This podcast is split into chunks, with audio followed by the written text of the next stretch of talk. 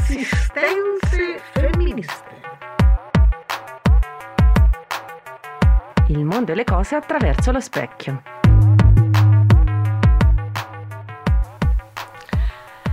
Salve a tutti, tutto, tutte e bentornato alla nuova puntata di Gioco di Specchi. Questa sera abbiamo una ospite d'eccellenza che abbiamo rincorso per tanto tempo. Pensavi che non lo dicessi, vero Enza? No, invece lo dirò. Sì, abbiamo rincorso per molto tempo. Eh, una grandissima amica ed economista Enza, non diciamo il cognome, non ci importa. Allora, con lei questa sera parleremo di varie questioni, che ho, lei si occupa di finanza pubblica, giusto? E vorremmo, un, vorremmo farle un po' di domande relative soprattutto a come la situazione attuale, eh, che sappiamo tutti, pandemica e poi vedremo in vari aspetti anche sindemica, come si eh, può sviscerare e come è legata alla, eh, alla, alla situazione delle, delle, donne principalmente, che in questo momento ci interessa un pochino di più, perché è eh, in, in, in, nel mainstream, per così dire, accantonata. E quindi Enza ci aiuterà in questo sicuramente. E come dire, iniziamo con con, con le prime domande. Allora, ho parlato prima di sindemia, nel senso che cosa significa? Noi stiamo vivendo una pandemia che non è soltanto pandemia, sindemia in che senso? In che sen- nel senso che comunque coinvolge davvero tutti i settori, coinvolge la salute collettiva, coinvolge la salute ambientale. Enza, come secondo te questa situazione eh, influisce nelle differenze di genere, cioè com- come se incide ancora di più nelle, nelle differenze di genere che già sono abbastanza forti e così discriminanti. Eh, allora, innanzitutto grazie per avermi invitato in questa dimensione no? uh, collettiva, femminista, che mi mancava molto. No? e con le mie compagne. Eh, qui presenti ci sono Valentina, Maristella, Martina, no? diciamolo, Emanuele. E mi mancava anche molto questo tutù, no? la nostra U, no? che è molto intersezionale.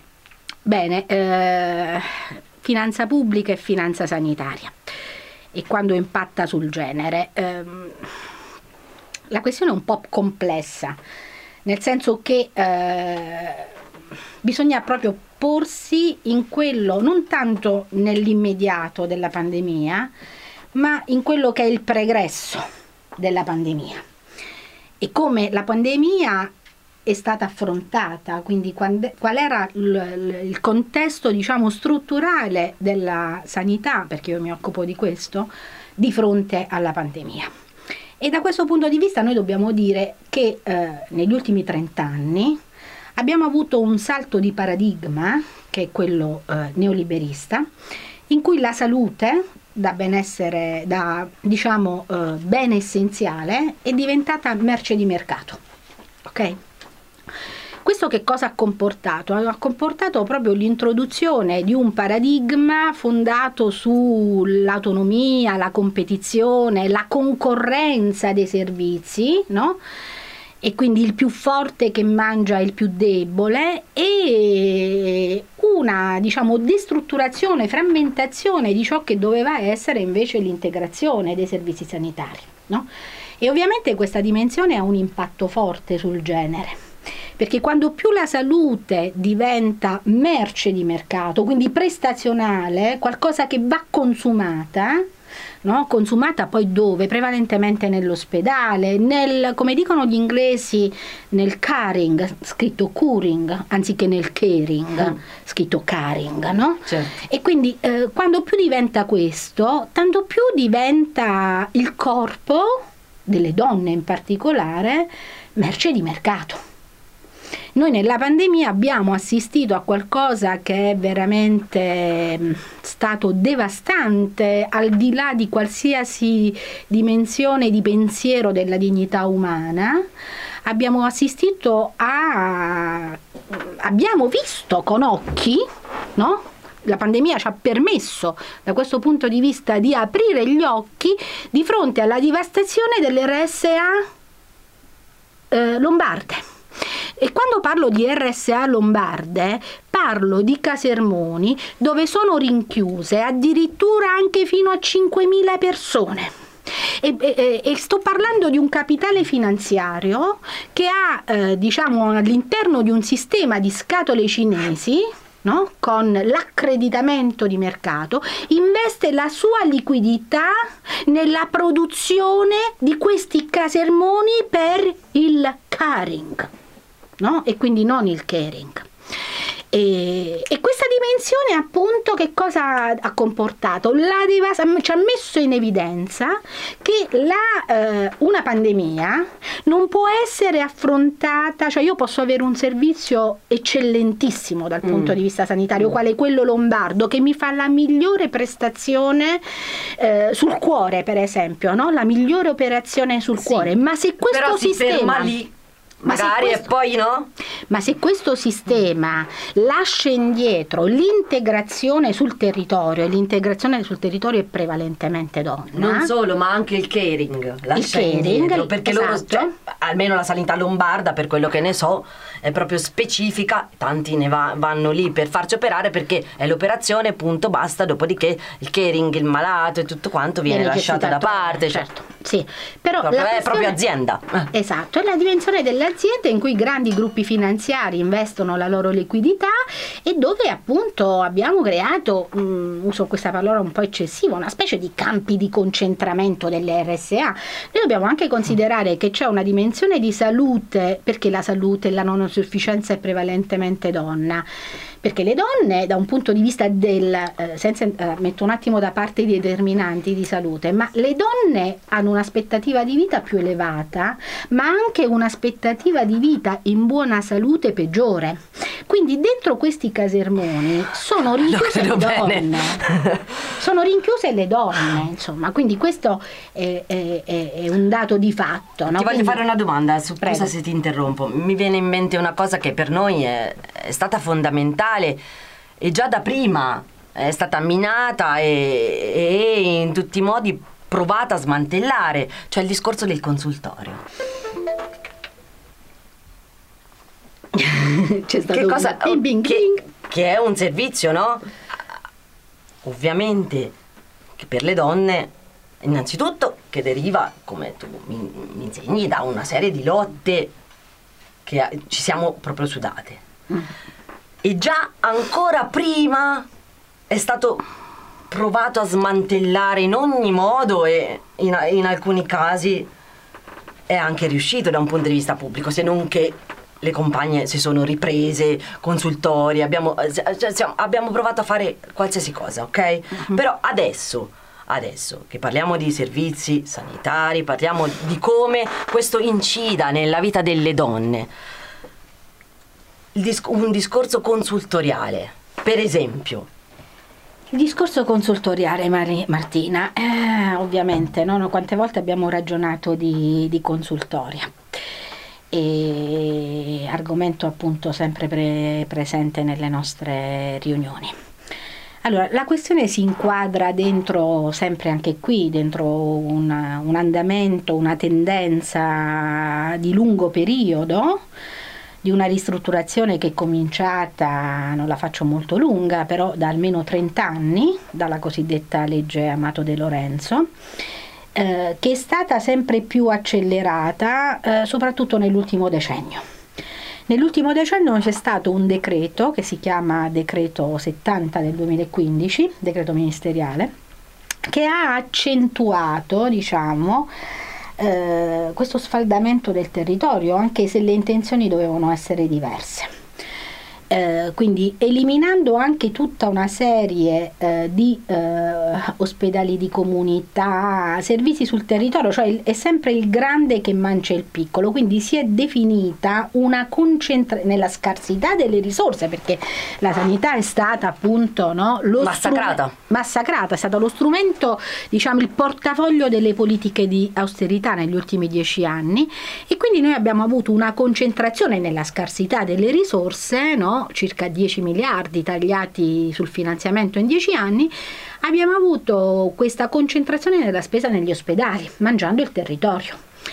E quando mangiamo il territorio mangiamo tutto, ok? Mangiamo tutti i servizi di assistenza alla persona, sia per la transizione epidemiologica delle cronicità, sia per eh, la salute della donna, la salute degli adolescenti, la psichiatria, la salute mentale, no? La salute mentale è diventata un servizio scadente e devastante. Beh, è devastante. Ok, detto questo, appunto, no, in realtà nella programmazione eh, sempre minore, sempre mancante della, nei, nei patti della salute, queste riorganizzazioni dovevano essere intese a risparmiare risorse per, da investire sul territorio. Ma così non è stato proprio per questa questione dei vincoli di finanza pubblica rispetto all'Europa. Eh, no? Quindi, come ti ho già detto, appunto, lo spazio da un lato, cioè, quindi c'è una doppia direzione, da un lato il taglio delle risorse pubbliche, dall'altro un aumento del mercato e qui entriamo nelle questioni di merito della sostenibilità, no? perché si parla sempre di sostenibilità fiscale, no? di ridefinizione dei confini tra il pubblico e il privato, sì. come aumentare le risorse e così via, mm, ma in realtà questa direzione è soltanto diciamo, il determinare un'area grigia no? fatta molto di mercato, di appalti, di esternalizzazioni certo. e così via che mangiano il territorio e quindi la dimensione integrata dei servizi alle persone e di questo le donne ne sono attraversate non soltanto dal punto di vista della salute Ma relativa alle nostre posizioni no? sulla salute materna. Tra, tra l'altro il consultorio non è per oppure, la salute, insomma, esatto. in sé, detta così in termini medici, assolutamente esatto, no. quindi questa, questa, dimensione eh, ha un effetto sul, sul, caring, appunto, no? sul caring, ma anche il caring di sé, cioè la propria dimensione nello spazio del contesto del territorio e il proprio essere relegate esatto. sempre più in una dimensione esatto. di casa familiare, no?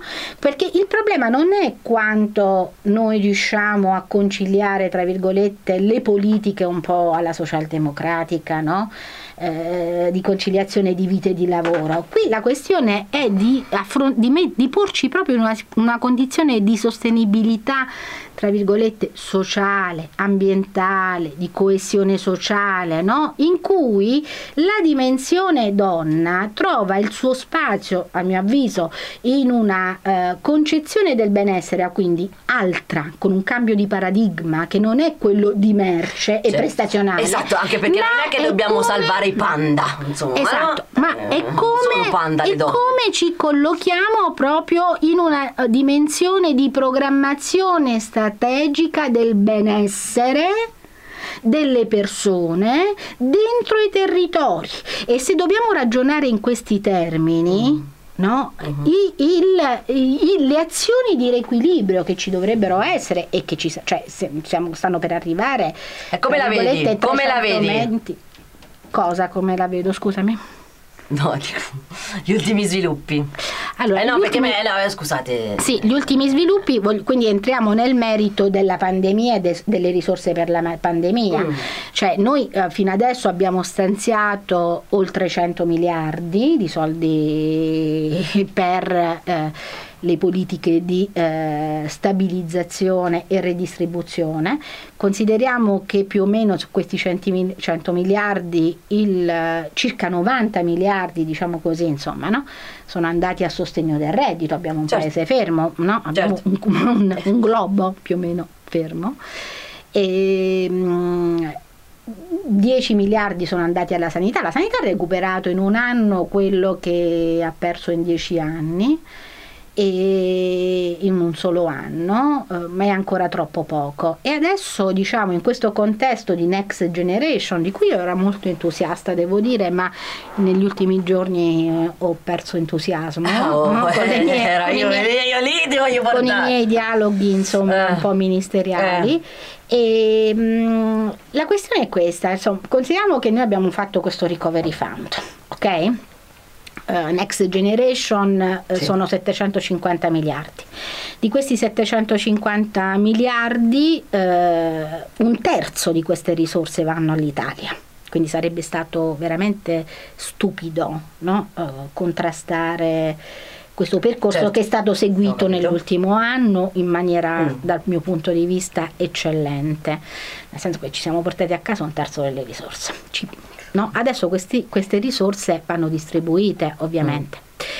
E sulla sanità è stata fatta una grande lotta, cioè nonostante Renzi abbia fatto cadere il governo sul MES, il MES non sarà attuato, no? perché il Recovery Fund prevede me- 20 miliardi sulla sanità. Di questi 20 miliardi, attenzione, io qui non potrei dirlo, ma provo a Ma ce sbilanciarmi lo un dici? altro. Oh, provo- attenzione, attenzione, attenzione. Prova a sbilanciarmi un attimo. eh, ovviamente questi, questi soldi, questi 20 miliardi, sono stati insomma, difesi con eh, le unghie e con i denti e c'è stata una difesa all'interno per aumentare le risorse del territorio. Non era così all'inizio. Non era così nei programmi previsti dal, eh, da chi li ha scritti, diciamo, non dico chi, nel- presso il Ministero della Salute. nomi. Non facciamo nomi, ma sono sempre società esternalizzate nel meccanismo delle assicurazioni. No, in questo meccanismo di scatole cinesi, vabbè, è stata- and not caring. eh, e abbiamo fatto, cioè c'è stata invece una buona, diciamo, eh, lotta per destinare circa la metà di questi, di questi fondi aggiuntivi per il territorio. Adesso però bisognerà attuarlo, no? Mm. E, e Eh. con i soldi messi a disposizione potremmo creare, tra virgolette, circa 2500 mm, co-housing, per esempio, di case di comunità, no? E quindi tornare a una dimensione umana per la gestione di- sempre di quella dimensione, no? Donna. Eh sì. E, e poi rafforzare i distretti, potremmo fare anche questo, potremmo ri- riequilibrare, perché questo è il vero problema, quando parliamo di azioni di riequilibrio, le azioni di riequilibrio non sono per esempio solo tra nord e sud, cioè così come il contesto donna è intersezionale, cioè è, è di classe, è, Certo. di, Eh, eh, certo. è di razza, tra virgolette e così via, anche le risorse della sanità devono È oltre essere il genere. devono essere cose. intersezionali, quindi le azioni di riequilibrio devono essere azioni dall'ospedale verso il territorio, dalla prevenzione individuale, attenzione, verso la prevenzione collettiva, ambientale, perché qui non, noi abbiamo, eh, eh, ormai sono 30 anni che parliamo appunto di prevenzione considerando gli stili di vita e così via, che sembra un rimando alla responsabilità individuale. Invece la dimensione, quando noi cominciamo a riparlare di contesto, contesto in cui la donna è collocata, in maniera intersezionale.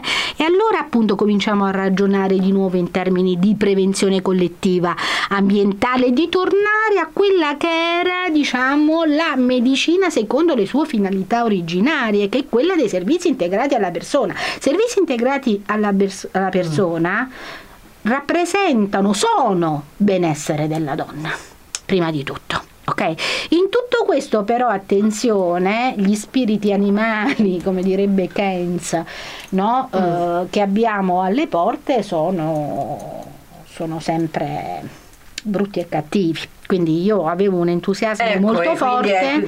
questo mi viene- entusiasmo negli ultimi giorni che, po' che è stato, che è stato che mi viene un po' ridimensionato anche perché eh, ovviamente eh, insomma eh, la caduta del governo del Conte la non e non un Conte Terra ha rideterminato gli equilibri Mm, Dai, lo sappiamo, su, sul fa- facciamo, eh, quelle, facciamo il nome, lo sai, conosci bene. Bene, Eh, detto questo, detto questo, penso che vivremo una situazione di molto stallo, Di stallo. Sì, eh? anche perché il 2 agosto noi entriamo nel semestre bia- bianco, no? Non si possono sciogliere Eh, le Camere. Ecco. e il fatto che non si possano sciogliere le Camere fino al 2 agosto saranno tutti buoni, adesso chi entra a voce in capitolo, però diciamo che eh, quella dimensione di mercato che insomma un po' si voleva superare e torna, torna a graffiare. Si voleva. Avremmo voluto. Avremmo voluto, avremmo voluto, ci sarebbe, ci sarebbe piaciuto. Arrivano, arrivano i draghi, quindi. E arrivano, vabbè, i draghi, arrivano i draghi. I draghi è un liberal sociale fondamentalmente. Pensa che Draghi è un, un allievo di Federico Caffè. eh? Ah, ah, il più ah, eh, io dei qua più chiudo, non ne voglio sapere nulla. E quindi il problema non è e arrivano No, i lo so, non è, non è quello il problema punto, è sono- tutto, è tutto il resto, ma lo so, lo so, sono certo, non è mai una persona Comunque mh, voglio dire questa cosa che è fondamentale, cioè eh, noi se vogliamo ragionare in termini di costi, no? perché poi ci fanno sempre tutte queste storie su appunto no? quanti soldi, l'efficienza, l'efficienza, l'efficienza è un falso problema, ok? Eh, la questione della sostenibilità di lungo periodo non si gioca sul piano dell'efficienza, cioè del produrre al minimo costo, non è Certo, questa. certo. La questione dell'efficienza si gioca sul territorio. Il territorio è un, eh, una dimensione ad elevato contenuto cognitivo, ok? Perché ha bisogno di lavoro umano, ha bisogno di persone Certo. e a basso impatto tecnologico Certo, cosa che invece non è il- l'ospedale. ok? chiaro. E essendo una dimensione a basso impatto tecnologico e ad elevato cogn- contenuto cognitivo, quindi umano, è una dimensione più sostenibile per definizione. È care. E quindi è care, brava, brava Martina, è assolutamente care e questa Eh. dimensione è quella che noi dobbiamo cercare di percorrere. Come? Ti, ti dico anche, diciamo, mm, una, una cosetta che, insomma, su cui da- dialogavo ieri sera con... eh, Roberta? No, con eh, il no. professor Paolo Bosi, il mio maestro di, di Modena, Sì. su- sulla situazione politica contingente attuale.